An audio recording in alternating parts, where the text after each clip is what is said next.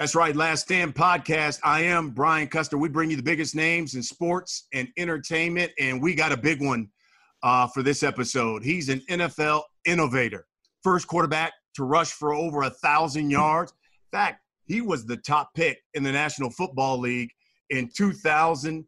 Uh, in fact, he was also the first person to sign a 10 year, $100 million contract. Real redemptive story. He's now uh, my Fox Sports colleague. He's an NFL analyst on Fox Sports. He's none other than Michael Vick. Mike, welcome to the Last Stand podcast. Ryan, thanks for having me, man. I'm, I'm trying to get my earphones working and I'm, I'm messing around with the AirPods. They're not living up to standard right now. So hopefully everybody can hear my audio. You sound great, my brother. Uh, so how are you, man? I mean, I know you you you now live in, in Florida, and boy, that was like the center of the pandemic and raging. Uh, how is the family? How are you? What is it like living there, considering the pandemic? Uh, the family's doing great. Uh, right now, um, I'm down in Virginia Beach, Virginia, um, close to my hometown, Newport News, where where I grew up, um, and been able to be here and spend time with family. You know, throughout the pandemic, I felt like um, you know, leaving there and coming home, being close to, to my, my loved ones was very important. So we came down here as soon as it got bad, like right at the beginning of April.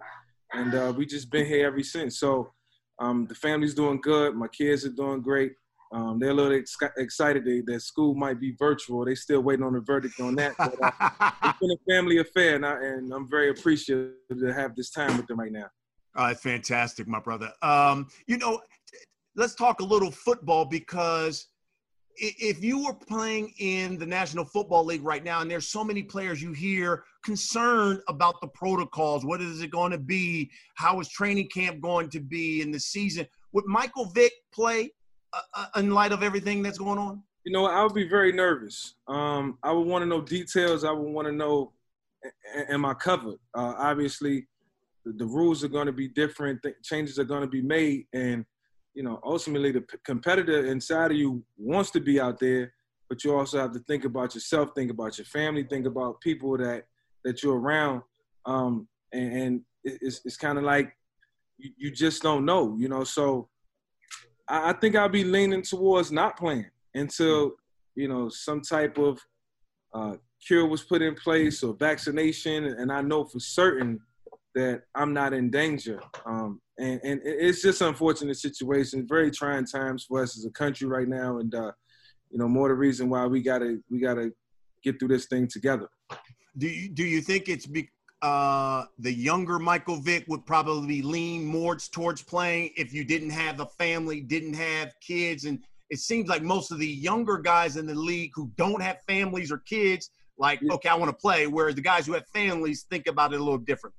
Right, guys who have families, they're more you know, catered towards their family and, and, and wanting to do what's right. The guys who are kind of, you know, probably living a single life and, uh, um, you know, just balling out, uh, they want to get back out there. It's entertaining, it's fun. Um, and, you know, pretty much they have to just worry about themselves and, and we all understand that. But uh, it's not the case for everybody. And, you know, we all got to, you know, approach this with, with precaution and, and not be too antsy. But I think the younger version of myself would have probably wanted to get out, want to get out there and, and, and make some plays because that was all I knew, you know, come July, late July, August for, you know, 25 years. So, you know, it was, it was just something that became routine. And I know I would have been itching to get out there. What do you think about uh, today's athletes, especially now using their platform for social justice, racial equality, and it seems as if the NFL now is somewhat on board supporting them uh, with that because you know when Colin Kaepernick came out a few years back, he got blackballed, got ridiculed for it. Many didn't want to support him. What do you think about today's athletes now? Do you think you got a sense that they feel more comfortable doing it? Oh, man, you know what? Today's athletes are so comfortable, you know, within their own skin and and saying, you know, what they been wanting to say for a long time. You know, regardless of it being political or regardless of them not being able to say certain things, you know, now they feel like they can stand up. And it, it took a tragedy, you know, a, a, catastrophic situation to happen, you know, for everybody to open their eyes. And, you know, I'm just happy that the NFL has kicked into gear and want to get involved in helping every player across the National Football League and their cause, you know, if it's in regards to social justice, you know, social reform, you know, they all in. So, you know, the unity I feel, I feel that. And and and I'm I'm proud of the players, you know, current, past, and former, because, you know, they, everybody's stepping up. Everybody's saying, look, we got to do something right now. You know, right. now is the time to take a stand. You know, we got everybody's attention, you know, for all the right reasons. And we're going to take advantage of it. And we're not going to let this moment in time, you know, go by without finding some type of cure, some type of answers, uh, because it's going to affect generations to come. And we don't want to see this happen again, especially to the younger generation. I got daughters that I love dearly, and I want to see them grow up and be successful and, and hopefully find a person that they want to be with, not no you know, person that, you know, we have to, you know, be concerned about, you know, I mean, black, white, and different, you know, we all got to strive to make change, you know, so, you know, I, I, got a lot of motivation coming from a lot of different areas, and I'm pretty sure a lot of players do, but I'm extremely proud of everyone. You know, we had um, Stephen Jackson on, on the podcast, and you know, it obviously made a lot of news because he initially he had came out and supported DeSean Jackson, who who had put that that post up that was anti-Semitic. Um, he obviously Stephen has since apologized. So has DeSean Jackson. Yeah. Um, but you know, Stephen made the point that he was upset because DeSean Jackson called him and said the Eagles, when it first came out, the Eagles were going to cut him. And and so Stephen's point was, listen, this is my friend. When Riley Cooper came out and said the N word, they didn't talk about cutting him. And a year or so later, he gets the contract extension. That was Stephen's uh, point. I think it's interesting because at that time you were the quarterback of yeah. the Eagles and you had to be the peacemaker, so to speak, because everybody came to you. So, what advice would you give the Eagles to make sure that this situation doesn't wreck their locker room? I would say this because I was in the locker room when that happened in 2013, and I and I was very shocked um, when I seen that video uh, with Riley Cooper in the video because for one, I didn't look at Riley as that type of person. I didn't, you know, I don't see racism. I don't see color. But when I seen it, I'm like, damn, is this really you? Yeah. You know, and that's the only thing you can question is this really you? And me and him had a conversation right before we had a team meeting. And, you know, during the team meeting, and I'm gonna tell you everything that happened, Brian. Yeah. During the team meeting, um, you know, Chip tells everybody what happened. Uh, you know, he asks any, anybody, everybody, do they want to, you know, say something, you know, to follow up with what he said. Um, and he was pretty much saying what, you know, you know, why we were standing there. You know, we were standing there for a reason because of Riley using the N word. Any questions? Nobody wanted to say anything. Chip looked at me. I felt like, as the leader of the team, I didn't know what I was to say at the time, Brian. I was just like, look, man, you know, we we've all we know that this exists. We just didn't know this this existed in our locker room. And I'm not saying Riley's a racist, but look, uh, whatever you want to take from that, that's what you take from it. We have to find a way to move forward and get through this and be bigger than the situation. And we worked through it. And DeSean was one of those guys who I had to influence to speak to Riley again, to not look at Riley a certain way, and a bunch of other guys. And it wasn't easy. You know, I had to you know, kind of, you know, unite everybody, you know, within like two days before we play the game. And so I want the Eagles, you know, to be mindful, and I know they will. Um, you know, and let this be a learning experience for for DeSean. He learned that look, I can't just post anything. Uh, you know, whatever I believe, you you got you got a platform to express it. Just make sure you know you're accurate with that. And I think that was the biggest thing with this whole um, you know situation with DeSean. You know, it was just some uh, inaccurate things that you know that came out, um, but definitely a learning experience for him. Um, and I know he'll do better, and, and I know he'll he'll learn from this. And uh, the Eagles will support him through and through. They love DeSean. I know Howie Roseman and, and Doug Pederson. They love D-Jack and, and Jeffrey Lurie. So it'll all work out. It's it's educational piece that comes behind it now do you think you know because the climate now especially now is so much different back then could you say what you really wanted to say? Or, you know, like if this happened now, you could say what you really wanted to say. But Yeah. then did you did you feel like you had to be politically correct? Yeah, that was a lot of times in my career where I felt like I had to be politically correct. And a couple of days ago, I was on, uh, you know, Undisputed, and I was just talking about how my coach had raised me growing up and saying, look, if you want to play the quarterback position, you need to dress better. You need to be, you know, you need to look apart. You know, like you need to look apart on the field, off the field. And I'm like, hey, that sounds pretty cool. You know, he never told me you had to talk a certain way. You know, I came, you know, from where I grew up. You know, I didn't understand, you know, whatever language that you needed to speak. I just, I was just being myself, and um, you know, but I always kept that in the back of my mind, and it wasn't just me feeling like I had to be political. It was just about having respect. You know, Mm. having respect for uh, the person who employed me, having respect for my coaches, having respect for my teammates, and I kind of just went about it that way. You respect me, I respect you, regardless of color. I love you, you love me, regardless of color, and um, it, it it worked out pretty well. But you can't explain that to everyone. Everyone don't understand that everyone is not a not a quarterback and held to a different standard, you know. So yes, I felt the pressure of having to be political a lot, but it helped shape and mold me as a person, and now I can help teach other young men, um, you know, just how to conduct themselves. There's no perfect way to do it, and nowadays you can just be yourself and and you can be accepted. And uh, I've seen that, you know, throughout the course of my career with black quarterbacks, white quarterbacks. Uh, it, has been all good. So I, I I can speak and say that that part, um, you know, really was something that I learned from. Uh, I, I respected it and I appreciated it, and uh, it made me a better person, better man. What, what can you tell us about uh, DeSean Jackson? I mean, he's already talked to a Holocaust survivor. He said he's going to Yeah. go to Auschwitz. He wants to go to the Holocaust Museum. You you know him well. Have you talked to him? What, what can you tell us? What kind of guy is DeSean Jackson? Man, DeSean is a great guy, man. And the thing is, I, I don't even have to speak to him to know, you know, what he's going through and, and how he's going to approach this. And, um, you know, when you make a mistake, you know, if, if it's, you know, considered a huge mistake, um, you know, then you just find ways to correct it without feeling like, you know, it happened in the form of ignorance. You know, um, DeSean's a very smart man.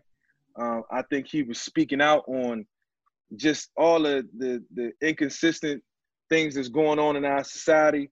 Um, you know, he just happened to get the message wrong, but you know, I, I we understand what he, the message he's trying to convey. You know, if if at all. So, like DeSean's, a, he, he got good people around him, and like I say, this has to be a, a opportunity for him to learn from this and go out and teach. You know, that you know you make a mistake, or if you got you're gonna throw out some facts they better be accurate facts, you know, because we all listening. We all want to know. Each one teach one. He can educate me. He can educate. And then I looked into it and I was like, oh, okay. So I understand. All right, let's find a way to help Jack get through this. Yeah, But definitely Um, a great man. absolutely. Uh, let Let's talk some football, uh, and let's start with uh, the Dallas Cowboys. So Dak Prescott, you know, signs his tender, but doesn't get the long term deal uh, like some of the guys got uh, before the deadline. So now he's going to play under the franchise tender here for. And not, don't get me wrong. I mean, thirty one million dollars is a lot of money. Yeah, so yeah, he's- that's a lot of that's a lot of cake. But as a as a quarterback, when you don't get the the long term deal and you don't get the security that you're looking for, and you're looking around and your running back, your defensive lineman, everyone else has gotten one. Psycholo- psychologically, will Dak Dak Prescott will that be a problem going into the season for the Cowboys? Um, based on Dak reaction, uh, I think he's just blessed to have something. Um, we know what Dak has meant to the Dallas Cowboys over the last three years. I think the Dallas Cowboys organization uh, realizes what Dak has been to them. Uh, he's been a winner. Uh, he's been consistent. You know, he's been durable, and of of course you're gonna be evaluated and scrutinized like down to a T. And um, maybe it's something big out there for Dak. You know, I know this. If the Dallas Cowboys don't want Dak next year, somebody else will. And I think Dak is just comfortable he know he'll be with his teammates for this this season. You know, he got another year to go out and prove himself because that's what it's all about, B. You got to go out and prove yourself. You got to go out and play. You got to make those plays, man. You got to study. You got to make the organization really wants you. And I and I think he's taking on that responsibility. And it's so cool to see. When I seen that the deal didn't happen, but then I seen that Dak was satisfied. I'm like, there's there's a young man who's gonna go in far in life because he's very appreciative of the things that's in front of him right now and the opportunities that he have moving forward. Does it affect the locker room though? Does other guys look around and be like, mm, man, they didn't take care of Dak and oh, he's oh, yeah. done everything oh, right yeah. and he's the quarterback? Will it affect the locker room, you think? I mean, guys gonna look around and be like, man, it, that could have turned out different. Um, you know, but they also understand that this is a business and it's, it's a reason, you know, it's a cause and effect behind everything. Um, I don't think it has anything to do with with Dak's play. When I think about his play, I don't think about uh, him being inconsistent in any shape, form, or fashion. Uh, I always seen good, solid football, and if you know I was a general manager, I can build a team around this guy. And the cool part about Dak is, you know, when he came um, out of uh, was it Texas A&M, Mississippi State. I always get that confused. When he came out of Mississippi State, I, I kind of looked at him as a guy who was going to be, uh, you know, fourth round, fifth round pick, and you know, not the superstar that he became. And so he he showed me and everybody that listen, I'm not he's really not a diamond in the rough, but that he can play the quarterback position. He was in a different looking offense, the RPO stuff, and you know, he comes and runs Jason Garrett's offense like it was nothing. So um, just showed that he was a smart young man, very intelligent, and understood the game of football. Um, one of you were the first to see a 10 year, $100 million deal. You got 130 in 2004 when you were with the Falcons. So now Patrick Mahomes gets his $500 million for 10 years. That's a lot of money. That's a lot of money, bro. That's a lot of money. now, you, you can explain to us how the NFL works. Will he actually see all of that 500 million? So a lot of people have been asking me about this contract, and of course, you know, it's it's heavily backloaded and it's it's very incentive based. But when I looked at some of the parameters of the, of the deal, he got a, a bunch of incentives in there that he can he can very well touch, uh, and he can hit um, MVPs and passing titles and Super Bowls. We we know he's going. I know he's going to get back at some point. Um, Andy already cooking up plays for him for this season, like new stuff, and so so it's it's a different contract. It sets up for them to be able to sign free agents, you know, sign some of the best players. Chris Jones is going to be an integral part of this, is, of this team for the next three to five years. If I'm Patrick Mahomes, I'm saying I want him. I want some defense to play, you know, because defense correlates to offense. I want my guys out here and Brian, look, man, that that whatever he get guaranteed, it's gonna be more than enough in life. If he got the right people around him, um, you know, good the right supervision, and people who can educate and and teach him, then then then he'll make so much money that he'll never have to. He might not spend a, a, a third of that money. So I look forward to, you know, this deal being, you know, something that the Kansas City Chiefs can be proud of for a very long time. Is anyone worth five hundred million dollars? Yes, Patrick Mahomes is. LeBron James. you bring Jordan back, give him 500. He gonna hit the big shot. he gonna hit the shot. You know that. yeah, you might be right. You're absolutely yes, right is. about that. Uh, uh, many people compare Lamar Jackson to Mike Vick, um, runaway MVP last season. What do you say when you look at him going into year three? What do you say? Okay, you're MVP, but you improve on this sky's the limit for you, Lamar. Wow, uh, playoff play.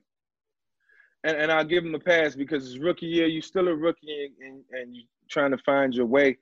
Uh, you know, last year was a bit disappointing in, in the playoffs because I knew that the uh, Baltimore Ravens would be in the AFC Championship game, and that game just didn't look good. Um, you know, and, and, the Tennessee Titans they were they were flying high and they was feeling good about it. they was feeling themselves, and, and they came in and they got to win. It can happen in in the NFL. So I think Lamar duplicate what he did last year. His numbers may go up. That team is gonna get better. He's gonna have more confidence, and I know he's working hard. Um, I just hope guys, you know, during this pandemic and and this downtime are getting their workouts in because now, you know, I realized at the end of my career how important working out was. And if I'd have did it early in my career, sky's the limit on what could have happened. You know, I, I ran for a thousand yards the first year I trained. So, you know, these guys while they're young, got to stay in tip top shape, and that's gonna give them the best chance at performing at a high level. And you know, so when, critics when they will criticize him, they will talk about his passing and the read, uh, the reads and things of that late nature. What do you see uh, as far as his his arm? I thought it passing? was perfect. I thought it was perfect. I talked to one of Lamar's coaches, who coached me, and he said, first and foremost, he's very accurate, and secondly, like his mind, you tell him a play, and you give it to him in five minutes, and he knows the whole concept. He can tell you where everybody is. So mentally, his mental capacity is way up and through the roof, and he can retain information. The retention level is high. So he's a guy that you can go win with. And look, if, if I was a general manager, if I was a coach, as a quarterback, black, white, and different, that's the first thing I'm looking for if I give you this play, if I come back and ask you about this play in five minutes, can you tell me where everybody's going to be? Or can you get up on the board and can you explain it? And can you draw it up? You got those intangibles, you can play quarterback, and Lamar got that. So enough said. Okay. What about another lefty uh, quarterback, Tua Tagovailoa? Um, do you believe he can come right into the NFL and be productive? Yes, because Tua throws a ball that's soft, easy to catch, and it's accurate.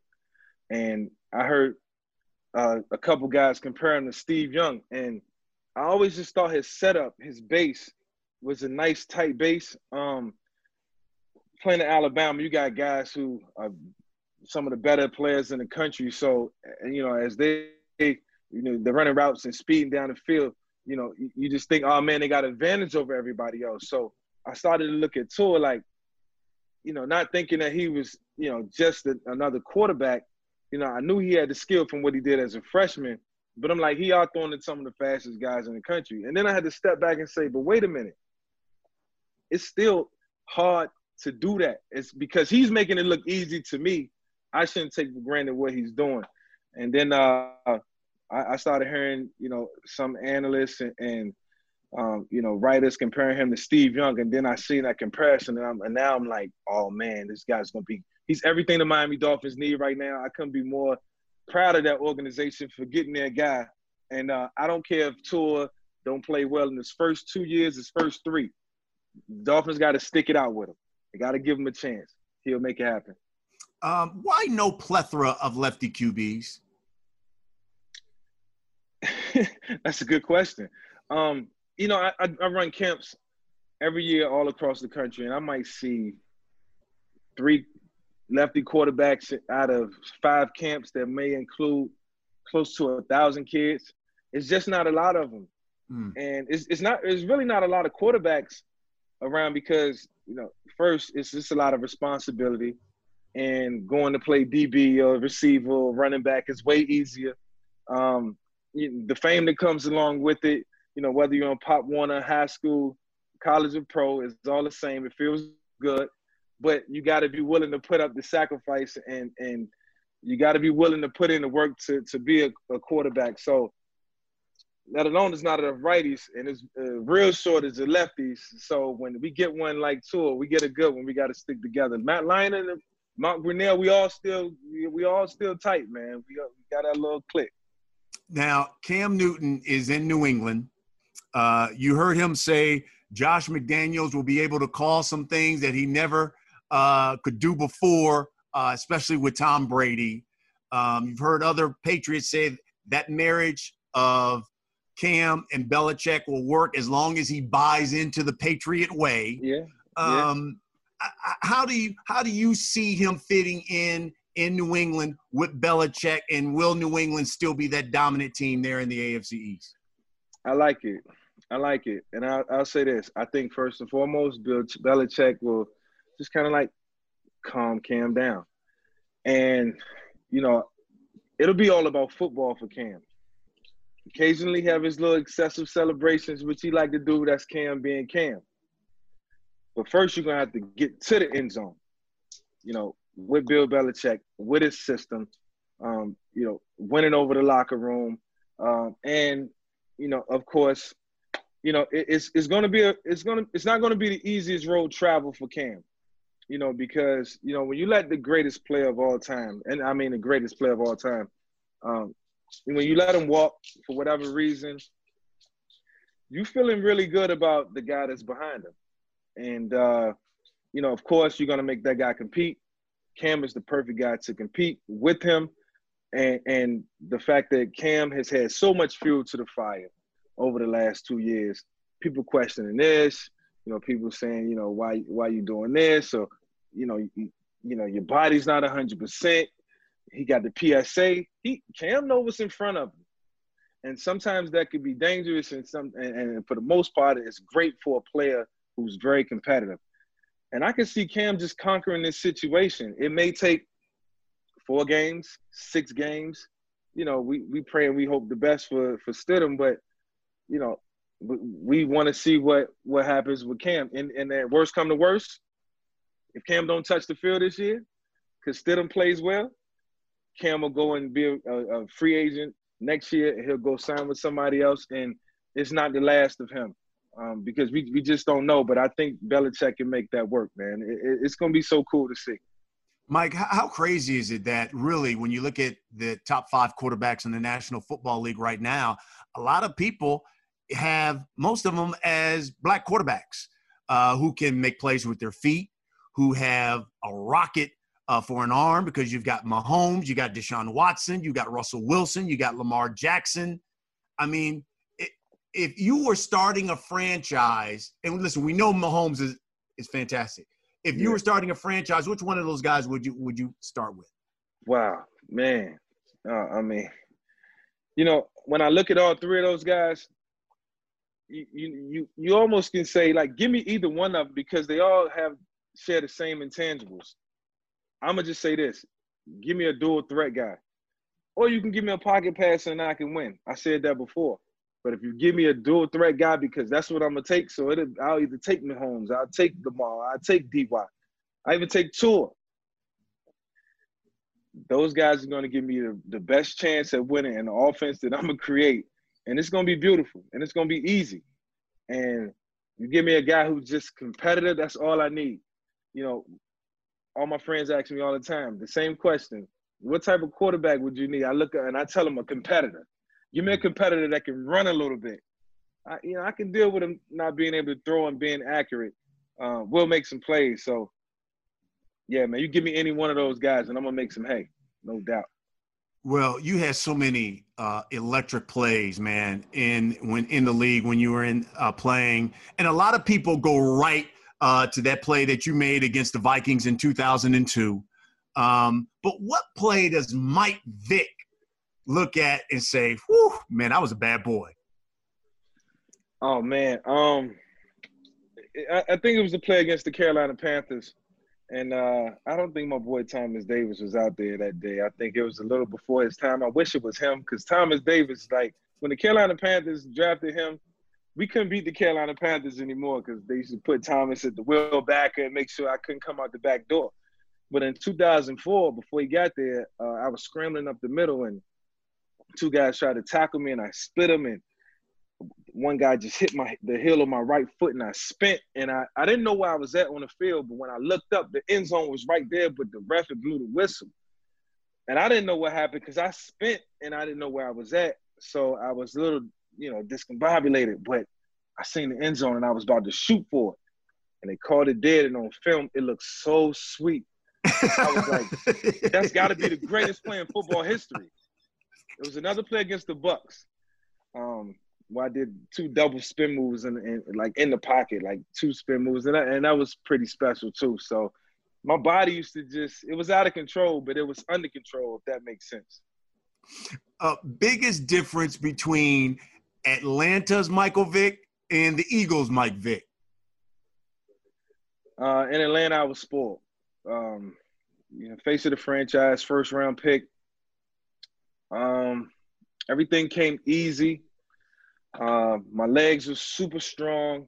Um, I was physically fit and believed in my abilities. Um, and then when I went to Philly, I just told myself I would work harder. I would train harder, um, regardless if I had the talent I would try to excel uh, in, in, in ways that I haven't before, and try to do some different things, and and and you know just just be different. Don't I, I didn't want to be the same quarterback that I was in Atlanta. I wanted to take it one step further. So when I was in Philly, I just uh, paid more attention to detail. I studied more film, and I wanted the game to come easy from a mental perspective, um, not easy from a physical perspective, because that's what I gave in Atlanta. You know, I was able to give a little bit of my arm and to give up my body and rush for 100 yards a game or 75 yards on average. In Philly, I just wanted to get it done through the air. I wanted my teammates to enjoy the game, enjoy the Florida game, uh, and, and get the fruits of their labor through their hard work. Yeah. So the game, you know, gets taken away from you in 2007 um, when you get convicted of the dogfighting stuff. 548 days in, in prison, Mike. Can can you even describe what's that like? What is day in day? What is every day like when you're in a federal prison out in Leavenworth, Kansas for a year and a half? What is that like? I mean, because you walk in there, you're a star. What is that yeah. like? I, I walked in and, I, and I'm like, all eyes on me. You know, everybody sizing me up. I'm not the biggest guy in the world. Um, so I didn't know what that meant. And I was just like, you know what? I'm here to, you know, do what I got to do, and I got to get back to doing what I what I love to do. And, um, you know, having it all taken taken away from me was very humbling. Uh, I will say, but I, I, feel like in my life, up until that point, it could have been worse. Um, what I was engaged in, uh, some of the people I had around, some of the incidents that happened, um, it could have been worse. I could very well not be sitting here talking to you this day, and that's how reckless I was. I didn't understand, um, you know, playing in NFL was a privilege, not a right, uh, and and you know everything. Just, I was just taking for granted. I had more money. I thought money could buy me out of every situation. So when I was in prison, I was just humble. I was just like, you know what, man, I'm just like every other man in here. I got to come out and I got to prove myself. It won't be the easiest road travel, um, but you know I'm very committed. And if every day got a sting, it's gonna sting.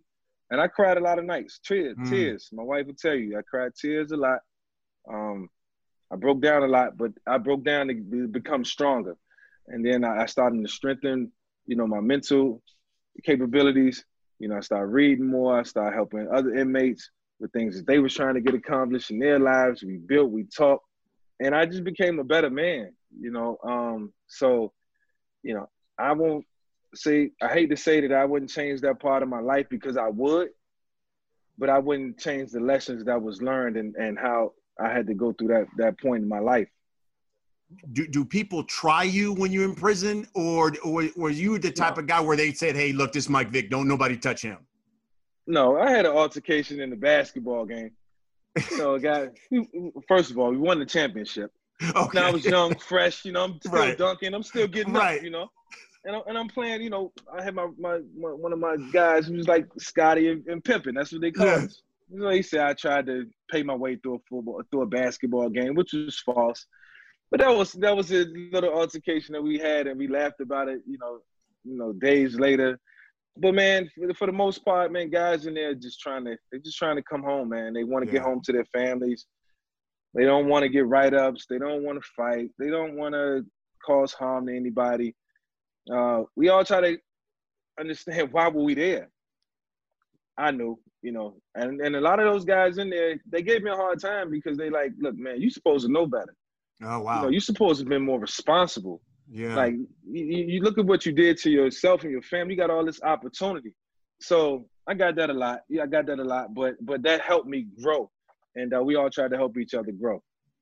I thought it was interesting because I was watching the 30 for 30 on you, and they talked about in the 30 for 30 that there was actually a police car right outside your the big home that you had there in the suburban area of Atlanta, and they were watching you and the activities that you and your boys had going on and you were like, yeah, they maybe it's just for protection. I mean, you you didn't it never even crossed your mind that they were watching you, watching you. Yeah, I I mean it, it, did, but like I say, when you got everything in the world, you don't care. You know, I, I just felt like money could get me out of anything, and I'm just being truthful and honest with you. I felt like money could get me out of any situation. Um, don't worry, I got you, I got you, and I got you, and hopefully y'all got me. Um, but so I never, I never stopped and and thought about you know what I was doing, and like I feel like that was the reason why I had to be set down, um, because I had too much in front of me, um, and and it wasn't about you know the money that I had. You know, when I think about it, it's about the people who had committed so much to me and believed in me and and regardless of money or any situation, told me that they loved me genuinely as a as a man. And I know because when I came home and they were still there for me. Mm. Uh, so, you know, I was just a hard head man, and I'm so glad that I can talk to these younger guys who are coming in and playing good football and respecting their coaches and their teams and the, op- the opportunities that they've been given. Uh, it, it's like a joy to me to see them doing the right thing, man. And uh, you know that's the way it has to be because they'll continue to teach, and the younger generation is coming up and following them, or following their footsteps. So, so I heard that Tony Dungy had came to visit you while you were there in in prison, um, and talk to you and things. Who who do you credit to allowing you to get back into the league? Who was the guy? Uh, I, I say I say first it started with Tony, um, because Tony, he um he came into to Leavenworth and we sat down and we talked for like an hour. And, and you should have seen all the guys looking out the windows trying to see Tony, man. They was in amazement. I was in amazement. And and uh, you know, just the the calm, cool spirited man who, you know, who, who I could tell was all about, you know, the right principles, morals, and values in life. And and I'm like, man, I, I want to be I want to be like him one day. You know, I want to be that guy. And uh, you know, between him and and, and Roger, uh, Arthur Blank, um, Jeffrey Lurie, and um, yeah, I'm missing Andy. You know, Andy Reid. They all came together, and I know they all talked. You know, everybody was you know having conversation on how do we make this happen and do it the right way, and not not force Mike into a situation where he have to come back and play. I was a little upset about that um, but I couldn't complain. I felt like I could come back and jump right in. Uh, I seen some starting spots that was open out there, and I wanted to attack. I wanted to get back and prove, you know. But it wasn't about that. You know, it wasn't about me and my football skill. It wasn't about my talent. It was about me, you know, changing as a human being. Uh, you know, being empath- empath- empathetic. Um, you know, and having sympathy at the same time, and, and that had to show. You know, that had to show. You know, what I did um, I didn't want to. I want. I didn't want that to be my legacy. I didn't want young kids to say, "Okay, well, we can do that," or you know, that was cool. No, it wasn't. You know, so you know, if I would have came back and jumped right back into the sport and started playing again, then it would have looked like everything that I went through was a joke. And uh, the fact that I had to come back, I didn't get paid a lot of money. You know, I had to work for everything. That's the way it was supposed to be, and I wouldn't have wanted it any other way. And uh, you know, thank God I had my wife there by my side to support me through and through. Uh, she was the rock, and I had my kids, man, and I could look at every day and be motivated. Is it? Uh, and you know, listen, you came out and man, you you're now animal rights activist. You did all everything for the Humane Society. You still do stuff for them. I mean, you did everything, and there's so many yeah. people who love you, still love you. Does it bother you that there is a a, a section of people who will always hold that against you? No, it, it doesn't bother me. Um, you know, I, I, have done everything in my power um, and will continue to do everything in my power to, um, you know, I won't, I won't say make amends because I felt like I did that years ago to continue to implement change. And that's, you know, with humanity, you know, and, and animal welfare you know, it won't change. You know, I continue to do work within the animal welfare community. Uh, I'm in the process of starting my own prison reform program, which stay tuned. It's going to be very amazing. We're going to help so many uh, men and women be able to transition back into society with the help that they need. Uh, that's coming soon. Uh, we're working on that with the NFL right now. And um, I'm going to continue to do my part, Brian. I want to continue to help uh, people who don't have no help or don't have any hope and uh, it, because it's there, it's there. I feel like there's enough prominent people in the world, you know, starting with the league, and, and it's enough to go around, man. Like the only way we're gonna be able to inspire change is about making change. So we have to go out into these communities and we have to find out what the problems are and how can we help this group of people and what groups need help. And you know, I, I took take pride in, uh, you know, the Boys and Girls Club uh, and rec centers and, and you know, trying to refurbish them and make them a place where it could be a sanctuary for kids where they can come and feel good about being there. It's safe. They got you know, I won't say video games because that take up a lot of time, but they got computer labs and they got workshops and they got mentors, you know, so the rehabilitation of uh, teen centers and rec centers is something I've been focused on. So a lot of good stuff, man. And it, it's not about me anymore. I done had my, my fair share. You know, I, the wifey's good, family's good. You know, be collecting a little pension soon, you know, 401k or something, you know. I, just touch my 40s, man. So I'm feeling good about life. You know, collect the annuity couple years. life is good. Life is good. you, you sound like Drake and Future. Life is good. No uh, no what did you think? We had Donovan McNabb on the podcast. He talked about how he called you and said, "Look, man, come to Philly. You know, be my yeah. backup." Now I think it was 2000 a month. You got to have a lot of confidence in yourself to call a Mike Vick to say, "Yo, come to Philly, be my backup." uh, because hey, look, we we've already seen in hey in in Green Bay with them getting uh, drafting Jordan, everybody's like, oh boy, yeah. the writing's on the wall. But that, yeah. that that took a lot of confidence for I guess Donovan McNabb to call you and say, yo, come to Philly. Yeah, well, I think the confidence that Donovan had in himself, uh, nothing could supersede that. Um, from day one, from the time I, I, walked in, we just started working hard. I, I seen Donovan's regimen work out, the way he he, he trained uh, he came in early, six thirty. You know, he, he just lifting weights and he, you know, he's in the hot tub and he's taking care of his body. And I'm like, man, this this is the way you're supposed to do it. And I felt so good afterwards. I I, I learned so much from being around Donovan and um, you know, we we had such a great time together. You know, he was funny, you know, uh, sometimes too funny, and, and but but always just the life of the party, man, and and and very intelligent, very smart, you know, and and always put forth that effort, man. And you know, I was I was honored to be able to step in at quarterback as a Philadelphia Eagle. Um, I'm glad I didn't just step in right after Donovan. You know, Kevin Kolb. You know, he was he was there to pave the way, and and he was there to um, pick up what Donovan left off, what left off, and it didn't work out.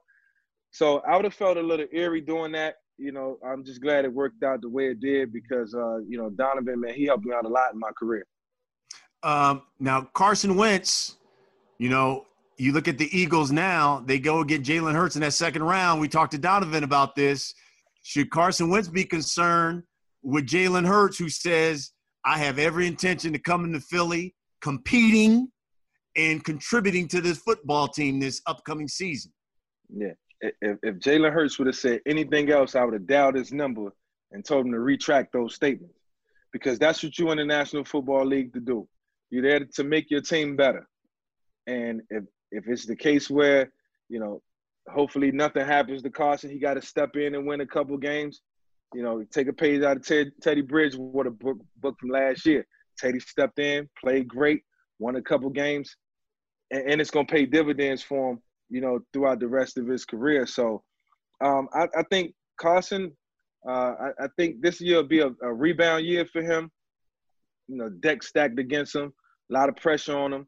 You won't want it any other way. So I expect him to perform, but I expect Jalen Hurts to push him really hard throughout the course of the season, and that's the way it's supposed to be you know, one of the things I think Donovan was talking about when he had him, he said is, you know, if they use him in so-called gadget plays and they bring him in on, the, uh, let's say on the third down, they take Carson out, they bring Jalen in, he kind of runs, That's runs the funny. option, so to speak, or whatever, does some kind of gadget. They said the, the, the problem with that is if he's if he keeps getting first downs or scoring touchdowns on those kind of plays, all of a sudden that Eagle fan base is going to say, we want yes. more.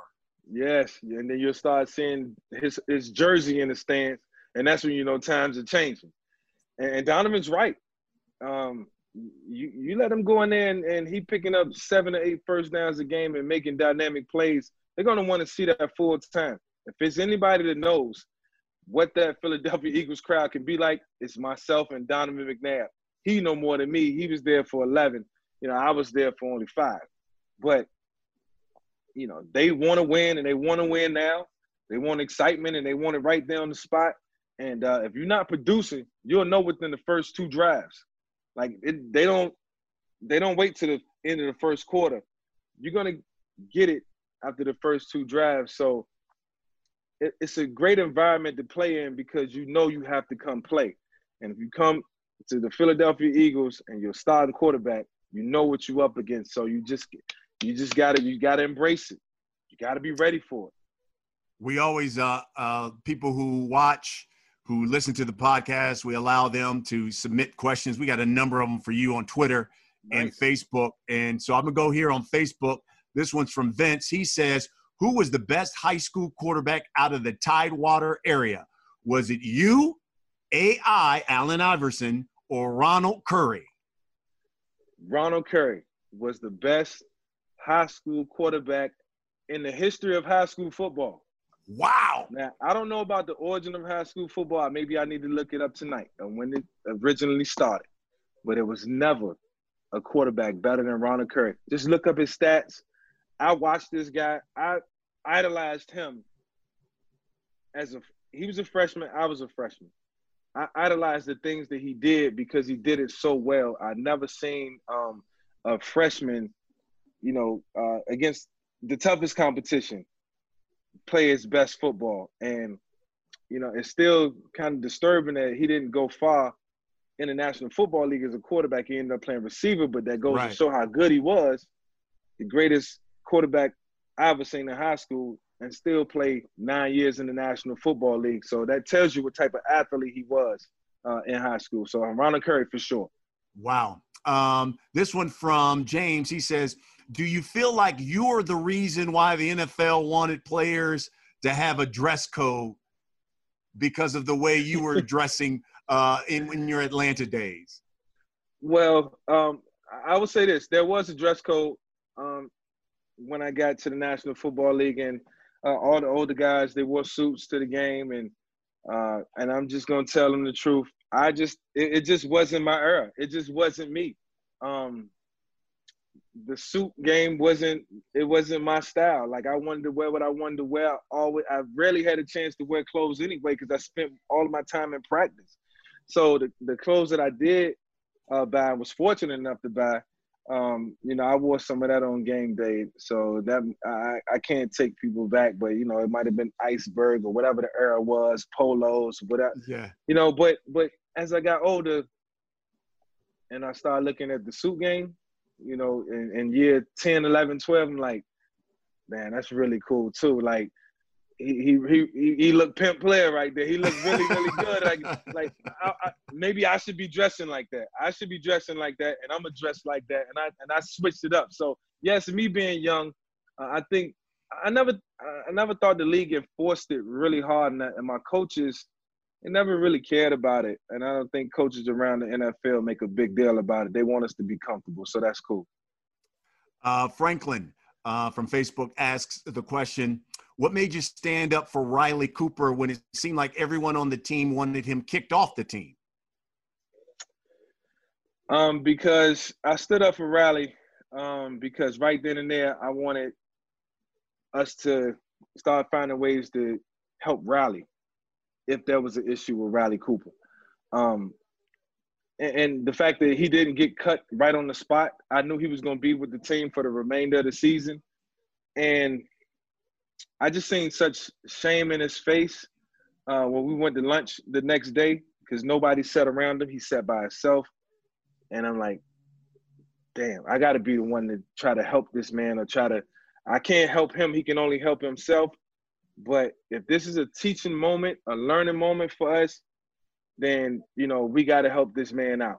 And uh, I, I, think for the most part, we all kind of pulled together, and uh, it was never talked about throughout the rest of the year, but it was never forgotten. So I will say, for the most part, my teammates was very mature, and we found a way to move on from it. Um, but I, I, don't think they ever forgot about it. Hmm. Austin from Twitter asks, best defenders you went up against? Uh, Warren Sapp, hands down, um, the best defender I've ever played against. Uh, I was fortunate enough to not have to play against Ray Lewis. Um, in the, the first couple years, I didn't have to play against Ray head to head until my 11th season. Uh, so I got I got fortunate. Um, and Julius Peppers, I couldn't get away from him. Yeah. I could not get away from him. His just uh, we call him Stretch. Call him Stretch. He'll get you. He'll get you. Okay, Michael Vick, it's time for the last segment of this podcast. We call it the last stand. I'm gonna give you a series of questions. You just give me the first thing that comes to your mind. You ready, my brother? Yep, I'm ready. All right, here we go. Who was a better quarterback? The Falcons, Michael Vick, or the Eagles, Michael Vick? Falcons, Michael Vick. Okay. In your prime, who wins the 40? Mike Vick or Lamar Jackson? Hmm. Michael Vick. Did you always use yourself when you played Madden? No, I used Peyton Manning and Tom Brady. Really? Yes, yes. Wow. Okay. The pass division was this wide. They had the wide pass division. They know what I'm talking about. If you played in the league right now, what would your Madden rating be? 99. 99 club for sure. you and Allen Iverson, boy, y'all had so much influence on the culture. Y'all both rocked the braids, y'all rocked the jewelry, the jerseys. But my question to you as we wrap this up, who had more drip? Allen, without really? a doubt. Allen, without oh man, his drip game. I seen him one night at the club, and I just thought he was like the biggest rock star, superstar ever. Like he helped my drip. My drip, was, my drip was a, drop compared to what he had. Like yo, so they was just lined up. I mean, superstar status all day. Allen Iverson. That is tremendous, man. Uh, Mike Vick, and I mean this when I say you were an innovator when it came to the National Football League by the way you played that position. And you, I'm proud of you because uh, everything that you have done, that you will do, uh, you need to be commended for that, my brother. Thank you very much, Brian. I appreciate that, man. I enjoyed every minute of this. Absolutely. That is what we do here on the Last Stand podcast. We bring you the biggest names in sports, and none get any bigger than Mike Vick. Mike, we certainly appreciate it, folks. We'll see you next week.